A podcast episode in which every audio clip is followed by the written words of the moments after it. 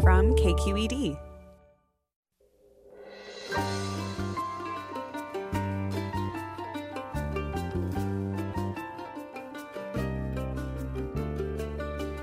From KQED Public Radio in San Francisco, I'm Michael Krasny. While Abraham Lincoln's leadership is often credited with winning the Civil War and ending slavery, historian Fergus Bordewich's research highlights the often overlooked role of Congress in those struggles. Among the challenges legislators faced were a divided nation, dwindling power, and Lincoln himself, who Bordewich portrays as a largely confused and somewhat feeble figure.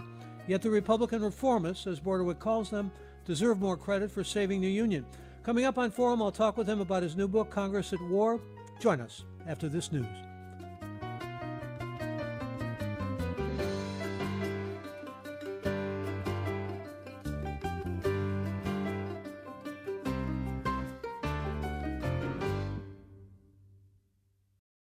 Welcome to Forum. I'm Michael Krasny. While Abraham Lincoln tends to get most of the credit for winning the Civil War, historian Fergus Bordewich reminds us not to forget about the role Congress played in the Union's victory. In his new book, Congress at War, Bordewich follows four influential members of Congress as they navigate one of the most dynamic and consequential times in American history. Bordewich joins Forum to discuss the challenge of governing a divided nation and how the 36th U.S. Congress helped hold the Union together. And welcome, Fergus Bordewich. Good to have you back with us on Forum. Thank you. Good morning, Michael. Thanks Good morning for having to you. me. Yeah, glad to have you, and uh, really fascinated by your book, I must say, as I'm sure our listeners will be, because we're getting what uh, often is described, and I don't mean this in any pejorative connotation, as a, as a revisionist history. Actually, I call it a heterodoxical history, because uh, so much of history in terms of the Civil War and the emancipation of slaves is seen from the vantage point of Lincoln and, and is Lincoln centric. But really, what you do here is you make a case for these four radical Republican congressional representatives really driving Lincoln and having more to do with the changes that occurred, not only in the war, but as far as slavery, far more than Abraham Lincoln. Uh, yeah, I mean, an, another way to put it, perhaps, would be to say that I, have delivered the history, the po- political history of the Civil War, um, the way Americans of the period and of uh, the 19th century would readily have understood it, because in the in the 19th century, the presidency was not automatically regarded as the great power center of the federal government. Uh, it, prior to Lincoln, with the exception of Andrew Jackson, Americans saw Congress as the driving engine of American democracy, not, not the presidency. Lincoln was a forceful president. But uh, uh, because of the way our thinking about the presidency has evolved in the 20th century, uh, we tend to look to the president for always setting the agenda, being uh, the, the uh, the, the key crafter of legislation and so on, uh, which was not at all the case in the 19th century. Congress had a profound, continuous, and highly creative effect on uh, the way the war was waged and all kinds of legislation associated with the war. Yeah, and I want to talk about that legislation as well. But let's talk about these four lawmakers that you focus on in your book. And uh, one name is certainly familiar, I'm sure, to many of the listeners, is Thaddeus Stevens, who was uh, a congressman and who uh, was portrayed in Spielberg's version, Steven Spielberg's version of the film Lincoln, uh, in a very important way and formidable way, as he is in your book. He wanted, first of all, immediate freedom of slaves. He also argued that slaves should be fighting against their so called masters. And uh, that was in spite of Nat Turner and the rebellion of Nat Turner, which uh, many took very seriously at that time. I just want to talk about him individually if we could, because uh, he saw things very differently than Lincoln. Lincoln, at one point, as you point out in your book, said, uh, I wouldn't free a single slave if it meant preserving the Union. Yeah, well, Thaddeus Stevens uh, and other like minded radicals uh, were way ahead of Lincoln in terms of, let's say, a radical policy towards completely ending slavery and driving towards racial equality, legal equality, and and eventually even social equality, which was anathema to even most northern whites at the time. Uh, Stevens, of the men in my book, probably is the man who would be most comfortable in our own era, which is to say, the America that he was talking about in the 1860s was the country, by and large, that we live in today. Uh, uh, even though we fall short, obviously, of, of the uh, ideals that we all hold uh, with respect not just to race, but to uh, full, full democracy in every respect. But nonetheless, the ideal that we all share today are ones that were radical in the 1860s, and Stevens was at the cutting edge of that. It should be said also that he was not only an idealist, uh, which he was, and a visionary, which he was, but he was a brilliant uh, practical politician, brilliant, uh, and recognized as that. Um, he uh, was a great deal maker. He uh, knew when he had to compromise. He got the most that he could, but but he was willing to get a great deal uh, if he could not get everything. And much of the really far-sighted legislation that leads up to emancipation and certainly the recruitment of black troops and the uh, what becomes eventually the 13th, 14th, and 15th Amendments uh, is attributable in significantly to Stevens's groundwork, although he didn't live to see all those amendments come to fruition. And since you mentioned Fergus uh, black troops, uh, I, I, want to bring in Senator Benjamin Wade here of Ohio, who uh, we can talk about in some detail in terms of uh, the focus of the Civil War and emancipation. But he was really um, involved in uh, something that a lot of people don't know about. I think uh, the Tennessee massacre. Can you talk about that and his role in that? Yeah, you're, you're speaking about the Fort Pillow massacre of in the spring of 1864. Ben Wade, in short, was another radical abolitionist, um, uh, two-fisted radical at that, literally. So he'd uh, uh, he he would bring a weapon with him uh, to the floor of the Senate to deter um, personal attacks. That was in the years before the Civil War, when when uh, Southerners were were prone to physically attack their Northern enemies in Congress. Uh, Wade became the chairman of something, it's a bit of a mouthful, the Joint Committee on the Conduct of the War, uh, which I'm just going to refer to as the Joint Committee, uh, which was unique at the time. It was by far the most powerful uh, subcommittee that had ever existed. Well, it's a full committee, not a subcommittee, that had ever existed up to that time.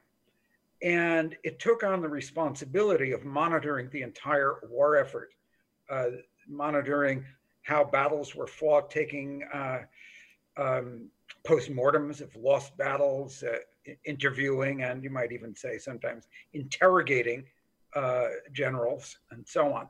In 1864, uh, a fast moving column of Confederate cavalry under uh, Nathan Bedford Forrest, who would later become the first um, leader of the Ku Klux Klan. He was a former slave owner, a pre Civil War slave owner a brilliant cavalry officer led a, an expedition of several thousand men north into Kentucky, then back into Tennessee. They uh, surrounded and attacked a fort occupied mainly by black federal troops on the Mississippi River, a little bit north of Memphis. And uh, they forced it to surrender and massacred most of the black troops and a, a number of their white officers as well they butchered them. They butchered them. It was a monstrous event, uh, by far the most, the worst um, war crime committed on American soil, apart from the Indian Wars. Uh, and that event would likely have been virtually forgotten or it would have faded into the, well, maybe we don't really know what happened uh, memory hole, uh, except that within two weeks after that massacre, Ben Wade and another member of the Joint Committee personally traveled uh, to Tennessee, and they took testimony from the few survivors there were, uh, other civilian eyewitnesses, and so on. And their record has been published, as of all the records of the Joint Committee. Uh, you can read it online for free. Uh, and it still stands your hair on end, the kind of torture and vicious uh, uh, butchery that took place there. Men uh, by the by the score uh, murdered uh, under a white flag. Uh, one individual, a white officer, as it happens, was crucified, and there's more. I, I, I think it's a horror show, here. basically. Yeah, it's, it's a horror just, show, and thanks to Ben Wade, we know about it. Well, also thanks to Ben Wade, uh, General uh, George McClellan was fired by Lincoln. I mean, he had pretty much more to do with that than uh, Lincoln did, didn't he? Well, McClellan, who led the Army of the Potomac, the main Union Army, uh, for the first um, segment of the war, late 1861 through most of 1862, was regarded as a brilliant soldier, but basically brilliant on paper. Uh, he was a great organizer. He was a bit of a preening peacock. Um, he looked the part of a general. Uh, he liked being referred to as the young Napoleon, but he was afraid to fight battles, which is sort of a deficit in a war. You know, yeah. uh, he was he was afraid to fight battles. He uh, uh, never won a significant one, um, though he claimed to have won several. Uh, and he was a drag on the war effort uh, Lincoln, who's very who lacked self confidence on military issues at the beginning of the war, deeply lacked. He had no military experience of any consequence, and trusted McClellan. He put all his eggs in that basket uh, and held on to him long beyond the point it was evident to many that McClellan was a loser. Uh, the Joint Committee, under uh, Wade's leadership, hammered and hammered and hammered at Lincoln this is one of the respects in which they defied Lincoln repeatedly in demanding that he get rid of McClellan, who was not, not only was he a, a loser as a general, he was a deep dyed racist. Uh, I mean, who was, was perfectly happy to leave slavery in existence. He was from Philadelphia. He uh, had nothing but contempt for uh, Black people and made that clear on the record. Um, and uh, uh, at least entertained, but only entertained, no more than that, the idea of accepting uh, a dictatorship if he were, uh, if the army uh, uh, pushed him into it. Uh, and despite all that, Lincoln Lincoln kept him.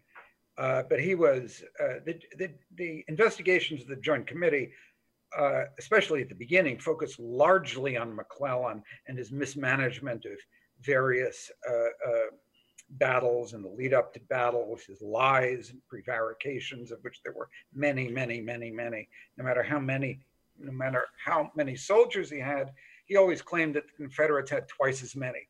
When in point of fact, they sometimes had about a third as many. Um, so again, that was. Uh, it still took Lincoln much too long to get rid of him, but uh, without pressure from Wade and his allies, it might have he might have stayed there much longer. If you've just joined us, we're talking to historian and author Fergus Bordewich uh, about his new book, Congress at War How Republican Reformers Fought the Civil War, Defied Lincoln, Ended Slavery, and Remade America. And I'm focusing on that Remade America because these four radical Republicans actually not only built a strong uh, central government, and there's a lot of battle, as you point out in your book, between small government uh, as advocated by Jefferson and bigger government as advocated by Hamilton, but the legislation that they were behind, I'll get back to the Civil War, but the legislation that they essentially were the architects of, you have the Homestead Act, the Pacific Railway Act, I think I've got all these, the creation of the Department of Agriculture, and a Land Grant College Act. I mean, you think about Congress today and what they're incapable of doing. Um, but these four radicals mainly were behind, and one of them uh, from Ohio was actually pro-slavery and opposed the war, sort of called Copperhead. Uh, it's just astonishing uh, to realize, again, what you started out talking about was the power behind the Congress at this time. Yeah, Congress was tremendously powerful. Now, one reason uh, it was able to accomplish so much uh, during the war, including those extremely important non military acts that you, you just cited. Uh, plus, by the way, running the war, finding the money to, to wage the war, not a sexy subject, but incredibly important. Without money, the war couldn't have been fought. But uh, Excuse me, Fergus. In fact, if it wasn't for uh, the way that they uh, got money, we wouldn't have had the kind of uh, tax system that we presently have. Isn't that right? Yeah, the, the first income tax was uh, passed during the Civil War. And uh, I was amused uh, often by seeing headlines in newspapers of the period editorials saying, we need taxes. Taxes are patriotic. Uh, uh, without taxes, we can't win the war. Without uh, uh, there was tremendous support, public support for paying taxes, direct taxes, income taxes. Uh, I mean, nobody likes paying taxes in his heart, but uh, but people felt it was it was necessary, and they recognized that that that taxation was imperative if government was going to do its work. Um, uh, I, I, think you were you were you were leading me towards Clement Vallandigham a few minutes ago, the Copperhead, I think.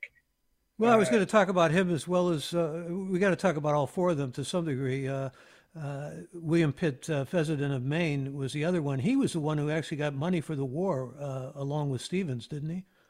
Exactly. Um, William Pitt Fessenden, who, who was one of the great titans of the U.S. Senate, though his name isn't widely remembered anymore.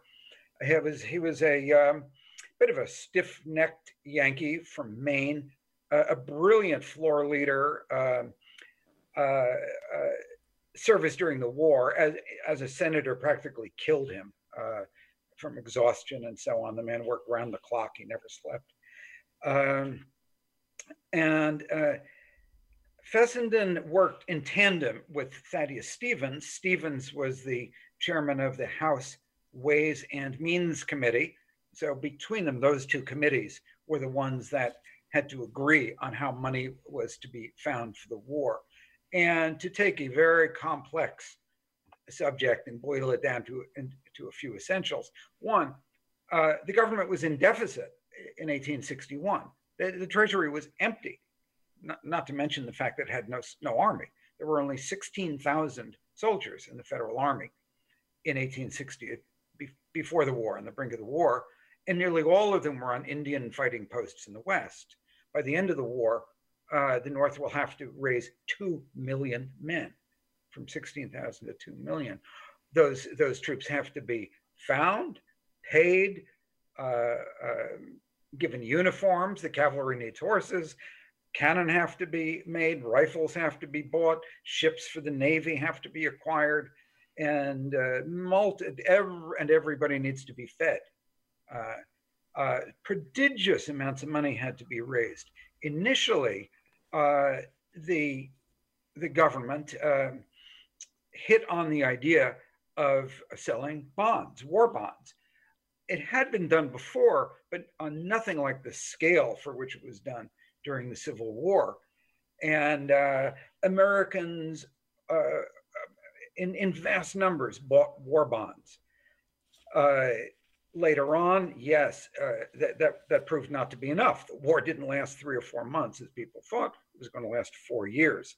So yes, uh, the government had to resort to taxation of various types, but the income tax is the uh, uh maybe the most significant, at least symbolically, because it it really extends the authority of the central government. And much of this wartime legislation uh, foreshadows, it lays the early, early groundwork for the strong central government that we have today.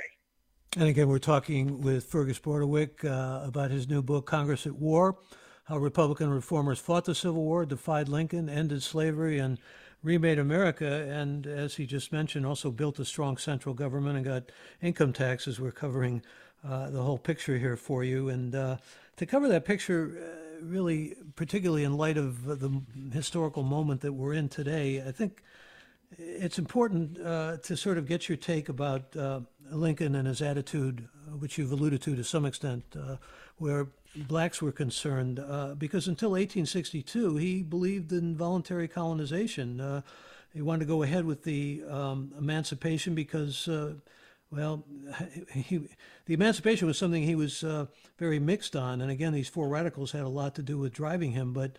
Uh, he didn't necessarily. I remember the. Uh, correct me if I'm wrong on this. The fourth debate with Stephen Douglas, he was actually opposed to blacks voting or um, serving on juries or actually uh, in any way even holding office uh, or intermarrying. He evolved. I mean, there, there was a major evolution for uh, for Abraham Lincoln during the four years of the war in terms of his attitude toward emancipation.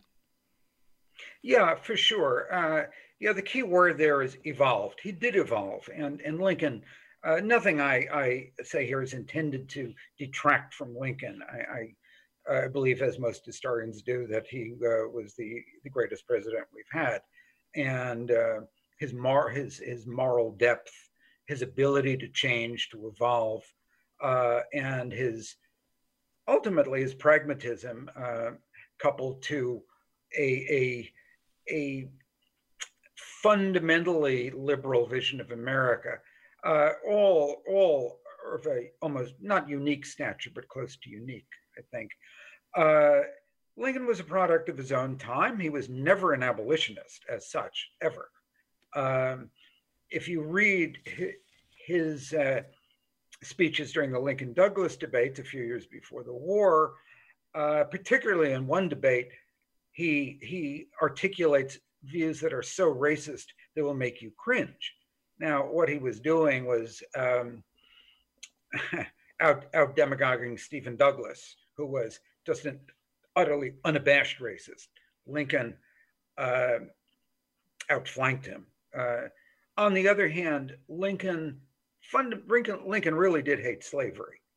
Many Northerners hated slavery without uh, feeling that uh, emancip- universal emancipation was a good idea. They were perfectly content, as Lincoln was at the beginning of the war, to allow slavery to continue to exist in the South if, uh, uh, if it would keep the Union together.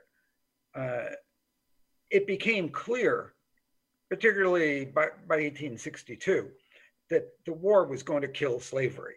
To win the war, the Union had to destroy slavery. Why was that clear? A couple of things going on.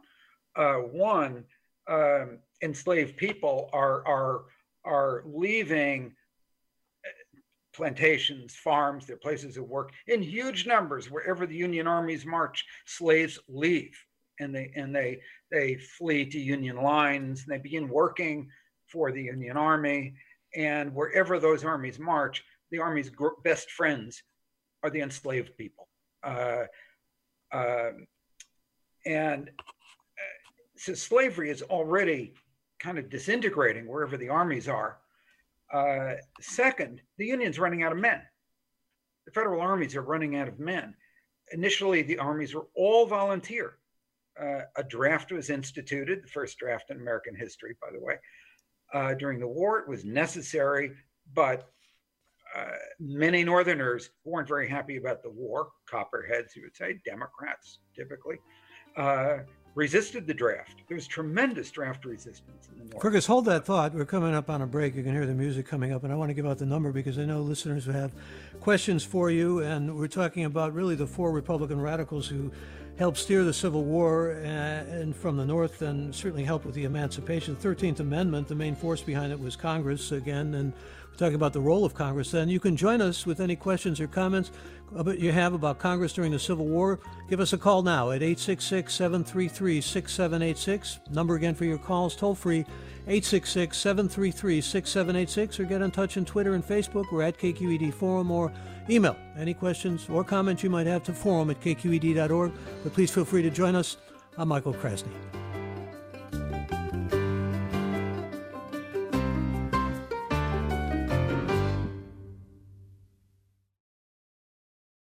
You're listening to Forum on KQED Public Radio. I'm Michael Krasny. We're talking about how Congress helped win the Civil War with Fergus Bordewich, historian and author of Congress at War, how Republican reformers fought the Civil War, defied Lincoln, ended slavery, and remade America. And if you'd like to add to this conversation, or if you have something you'd like to ask, we do involve, uh, excuse me, we do welcome your involvement and in fact invite you to be part of the program. If you have questions or comments, you can join us now toll free the number to call, 866-733-6786. Again, that's toll free, 866-733-6786. If you have something to add or to ask or to bring into the conversation, we do indeed want to hear from you. You can also get in touch on Twitter and Facebook. We're at KQED Forum or email us. Our email address is forum at kqed.org. Before I went to that break, Fergus, you were talking about a second point, and I'd like you to finish what you had to say, please.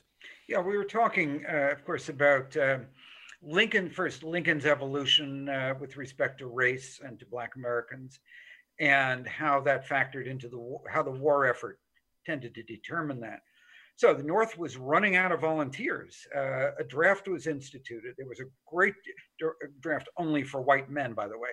and frequently even Northerners would say, Northerners, this is a white man's war.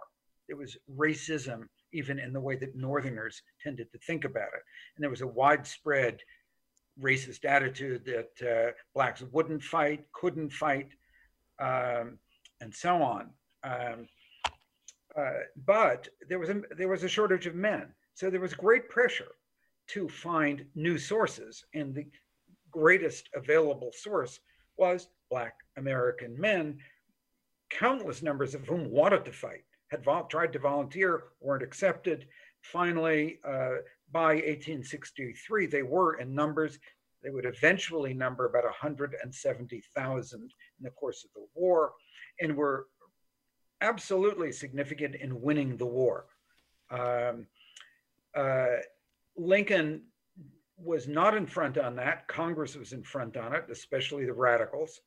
Uh, when I say radicals, this is the radical edge of the Republican Party, which had both conservatives, moderates, and and radicals. So the radicals became more and more powerful over time uh, because they, from the beginning, had been committed to what was called a hard war. It was going to be war, long, bloody, and costly, and and it had to be carried through to the finish. And the country finally came along behind them, as did Lincoln. Lincoln, when Lincoln sensed that there was a a consensus in the North that would support the recruitment of blacks, he went along with it. Same with emancipation. There was no consensus at the beginning of the war. By 1863, there was. Um, and as, as I think we should all know, black troops, once, once uh, engaged, fought heroically, in, indeed ferociously. Uh, they knew what they had to fight for. Uh, they were fighting against slavery, fighting to liberate their own families, uh, and so on, and uh, in a number of battles. Mo- the most famous Battle of Fort Wagner, Charleston, 1863, was shown very vividly, Hollywood version, but but very vividly in the film Glory some while ago. Great movie. It was a great movie indeed, and um, I, I, don't want uh, to give the impression here. I'm looking at some of the comments that are coming in that uh, that either of us, because uh, I know where you stand and where I stand, uh, are trying to uh, disparage uh, President Lincoln. Uh, like you, I'm a great admirer of his on so many points, but I often think that the history has to be seen in a multidimensional way. I'm responding to a comment from a listener named Nicole who says it's very disturbing when people indulge in taking Lincoln's quote, choosing to save the Union over freeing the slaves. Lincoln had written the Emancipation Proclamation already and was waiting for a strategic moment to deliver it. Lincoln was not an abolitionist, but he hated slavery. Lincoln's great ability to grow and change is what made him the essential man of that moment. If only he was around for Reconstruction. Without malice and with charity for all, he would have helped bind up the wounds of this nation. And please don't so readily disparage Lincoln. And Nicole, I don't believe we're trying to disparage Lincoln. And I agree with you that what Andrew Jackson did, uh, who was a stone cold racist in so many ways and was impeached, uh, uh, certainly speaks for itself. Let me bring a caller on board here. Peter joins us. Peter, you're on. Morning. For this very uh, interesting perspective. I'm wondering what the author would please uh, comment about the, the lessons for the role of Congress today. Uh, what could we learn? Uh, what inspiration could we draw? What warnings could we take uh, for today? It's an important question, Peter, and I uh, always reluctant to ask a historian to tie things to the present because uh, they're always looking at the past. But there's there's certainly a line here. It's not a straight line from the Civil War, Congress to the New Deal, and to the Great Society. Uh, I don't know. Maybe you could uh, talk about that trajectory a bit, Fergus. Sure. Uh, yeah. I mean, it's a, it's a it's always tough to to um, as you said, draw a line or or, or draw a lesson, a direct lesson uh, from something that happened, say, 150 more years ago in the past for the present. Okay, here, here, here are some basic facts, though. Uh, the most effective Congresses in American history, there are about four of them, uh, were ones where one party had a had a huge advantage, a huge majority. Those four are the first Congress of 1789 to 91, uh, the Civil War Congresses when the Republicans had a huge majority. Um, after that, the uh, Roosevelt's New Deal Congresses and then Lincoln Johnson, Lyndon Johnson's uh, Great Society Congress. So if you have um, a huge majority, you can get a lot more done. Uh, the Democrats during the Civil War, bear in mind that the half of the Democratic Party had, had left the Union. Southerners had all left, with the exception of Andrew Johnson.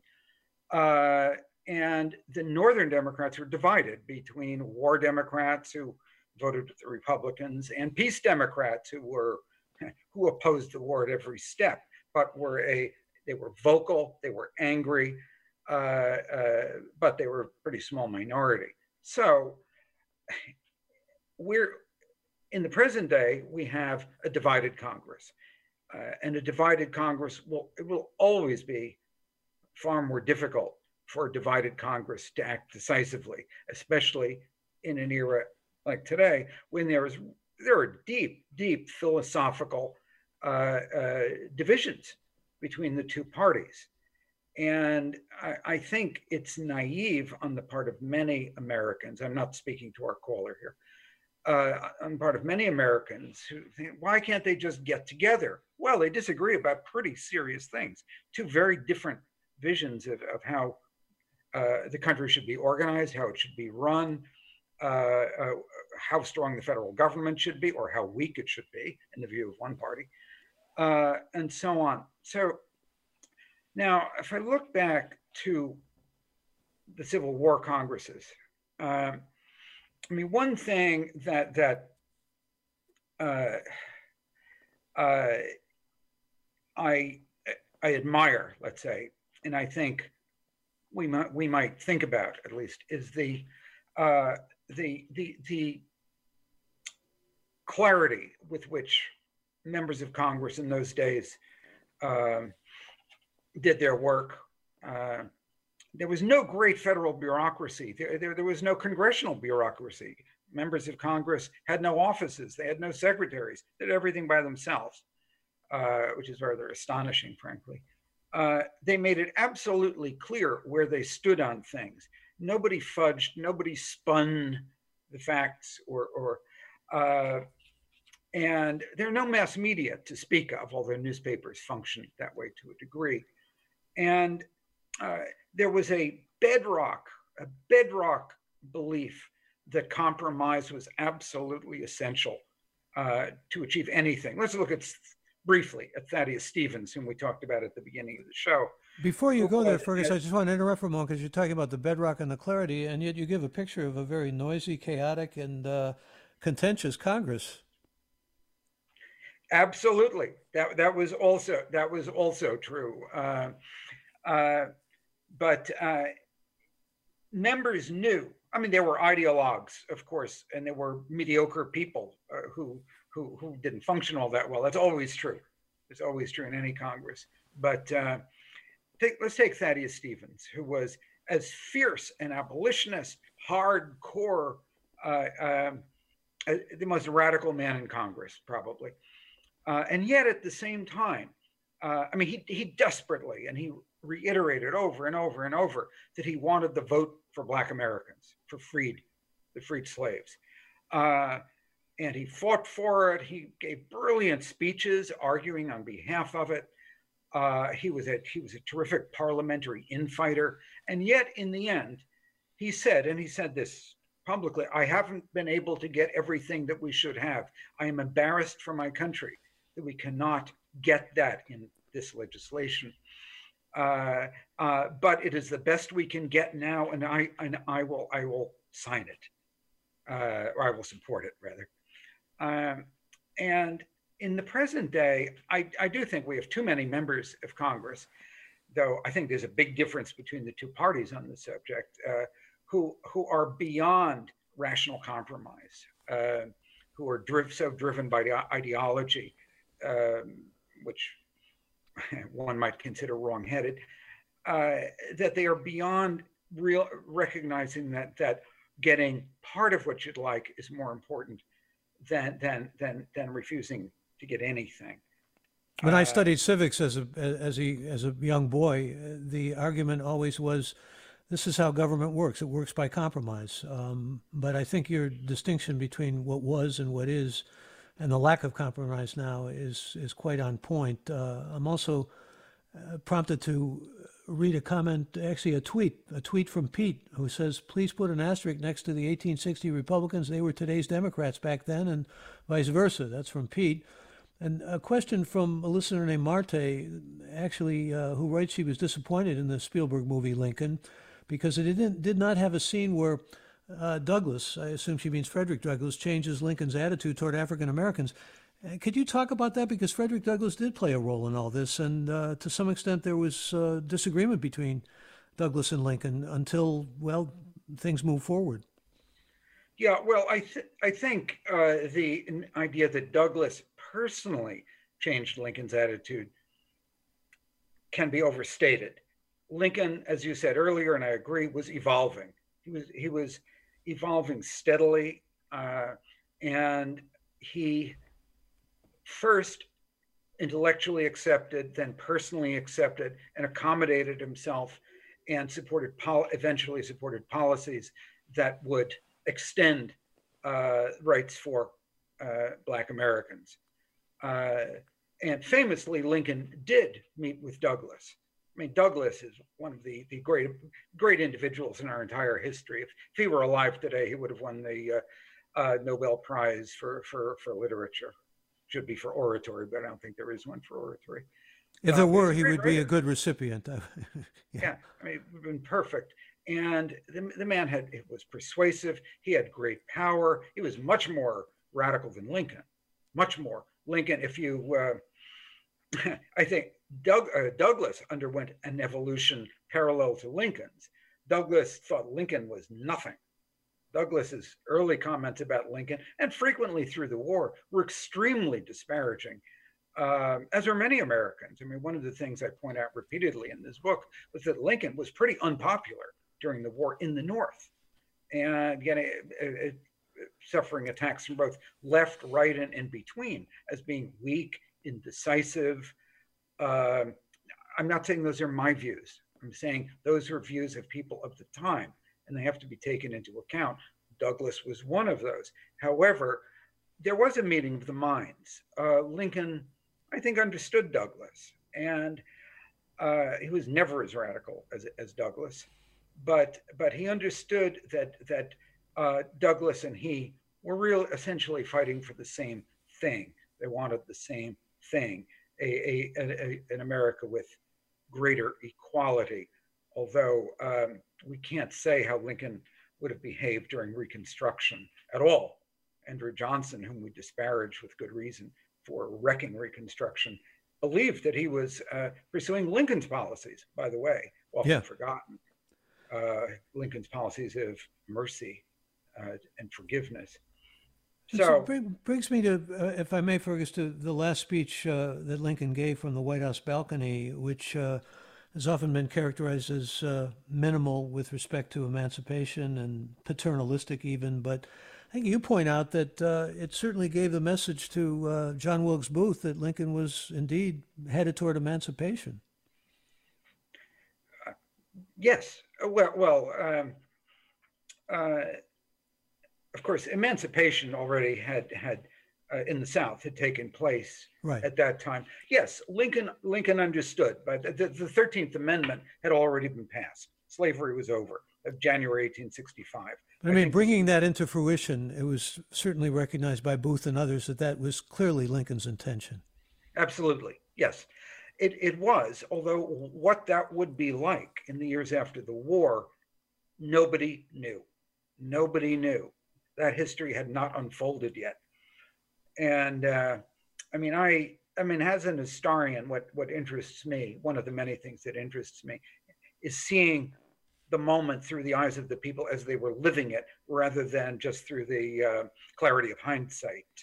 Uh, and I do not think Lincoln would go down in history in quite the same way had he had to manage Reconstruction uh, he was a far more generous man than, than Johnson. Lincoln had moved forward greatly on slavery and race. Uh, Johnson was a, a hardcore racist. Uh, uh and uh, I think Lincoln would have, but the problems would have been the same about enfranchising, uh, Southern blacks, uh, whether or not there should be military rule in the South, uh, whether or not to re-enfranchise Confederates, ex-Confederates who uh, much too rapidly came back into the political system after the war. And I'm not so sure Lincoln uh, would have made all the decisions that we 160 years later would like him to have made. Nobody can say. Again, we're talking to Fergus Bordewich, and his new book is called Congress at War How Republican Reformers Fought the Civil War, Defied Lincoln, Ended Slavery, and Remade America. Got a lot of questions coming in here for you, Fergus. One, uh, let me start with Tom's, who says, What was the legal argument against states leaving the Union? They elected to join the Union. Why couldn't they decide to leave? yeah, well, uh, a great many people in 1861 and through 62 were saying precisely what Tom was saying. What's the legal argument for this? And uh, it is not absolutely clear. There were there were deep there, there was a deep division in in ideas about what the country was. Uh, were, were, these uh, was it just a, co- a, collection of sovereign states, or was it uh, a, a, nation that had come together uh, of, of uh, states that had come together for all time, forever? Republicans, Lincoln, of course, um, took the latter point of view that that once uh, um, established as a, as a union, states could not leave it.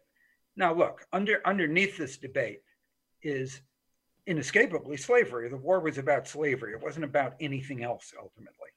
Uh, and the argument, the legal arguments about states' rights and state sovereignty, were all organized around the protection of slavery. And that is traceable right back to the founding, to the 1780s. And it was debated in the first Congress, which I wrote a book about some years ago, uh, and so on. Which we uh, featured every, on Forum, by the way, and is in our archives. I just want to give that plug. Yeah, the book was called The First Congress. It's a good book. Yeah. Thank you, Michael.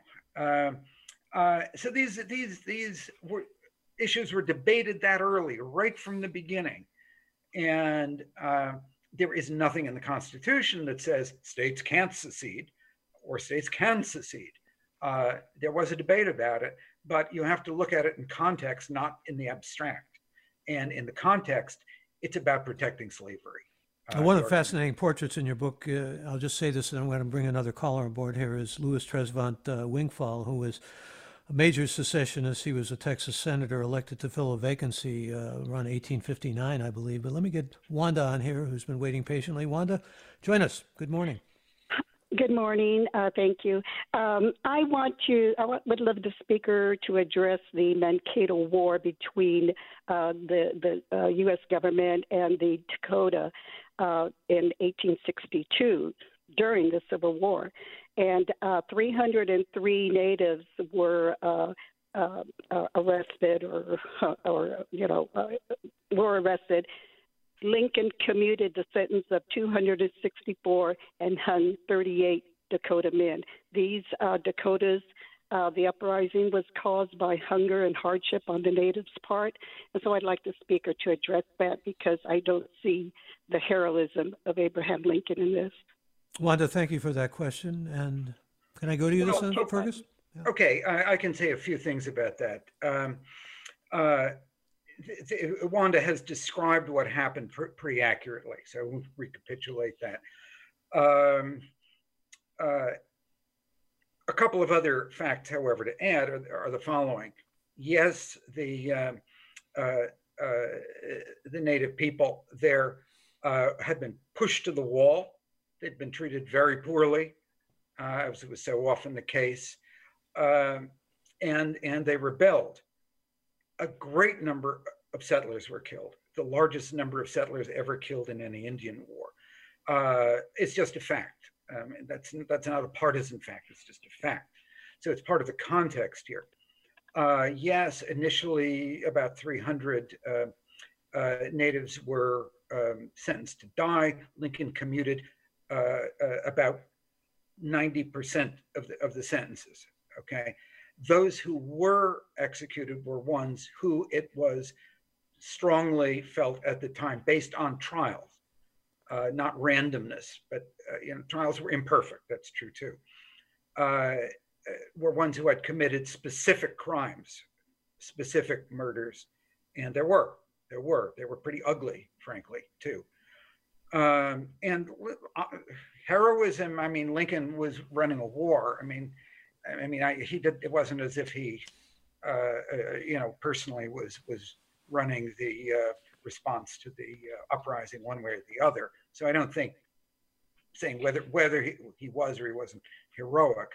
Uh, but in the context of the moment, committing the sentences of 90% of those was actually very unpopular, and he deserves credit for it. Um, I mean, those the men who were hanged weren't hanged randomly. Uh, might, we might feel that in, cosmically uh, it was unjustified, but in the context of the time, it was certainly seen as as the moderate reaction. I, let's leave it at that. And let me thank Wanda for the question and go to a couple more questions from listeners uh, that have come to us via email. Martha wants to know Could your guest please explain how the GOP and the Democrats managed to trade their physical and doctrinal positions so profoundly after the Civil War? yeah, well, okay, big subject, big subject. Short answer, uh, or as short as I can make it, I guess. Like after the Civil War, uh, the, the Republicans essentially dominated, controlled the federal government uh, with only very brief exceptions, uh, uh, right up to uh, into the early 20th century. There, there are a couple of exceptions, brief periods, uh, and became the party of power.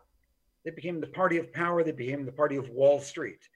Um, uh, within before the 18 before the 1870s were out the roots of that were in the war, began during wartime and continued.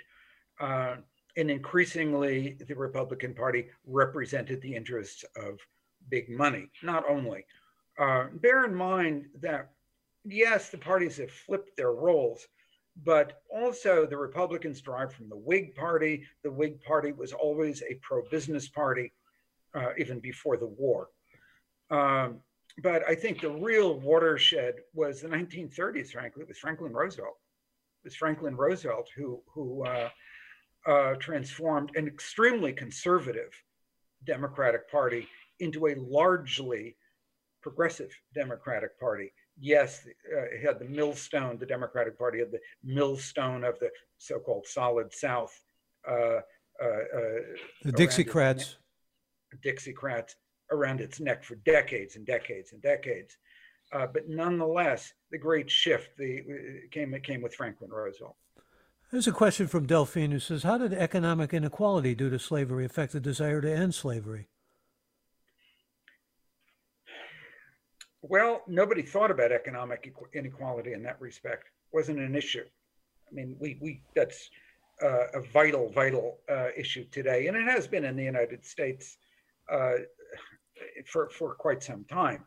You know, we, we apply different words to it. We used to talk about the poor. Now we our, our terminology focuses on inequality. Uh, but uh, in the 1860s, nobody nobody uh, imagined that pure economic equality was uh, was either possible or, for that matter, even desirable. However, progressives and they were progressive. The term comes into use much later in the 20th century. But in terms of being meant small p with a progressive uh, mindset, you find them in the Civil War Thaddeus Stevens, Ben Wade, and others, uh, and in the Democratic Party for that matter. Uh, it's most associated with Woodrow Wilson, who again was a pretty stone cold racist, actually. Well, Wilson's another story. I mean, Wilson you know, Wilson's typically thought of as being from New Jersey because he was uh, governor of New Jersey and dean of Princeton University, president of uh, Princeton University. He was actually a product of the deep, deep, deep South. He was raised in uh, Georgia and South Carolina and educated there during and after the Civil War. And he absorbed, completely absorbed, the ideology of the lost cause. And as many may know, uh, he, he praised the uh, technically brilliant but politically appalling film Birth of a Nation. Uh, which she showed in the White House. See, what's great about talking about you is we can go right up to uh, the 30s and we can go right up to the present. But I've got one more question from a listener. We've got seconds left here, and boy, it's a big one again. But Daniel says, Is there consensus among historians on Lincoln's suspension of habeas corpus? Was he right under those circumstances, or is it a mark on his record? I think it depends on where you're coming from. I think uh, uh, uh, those historians who may be on the today's right, right wing, uh, will see that as a blot on his on his uh, reputation.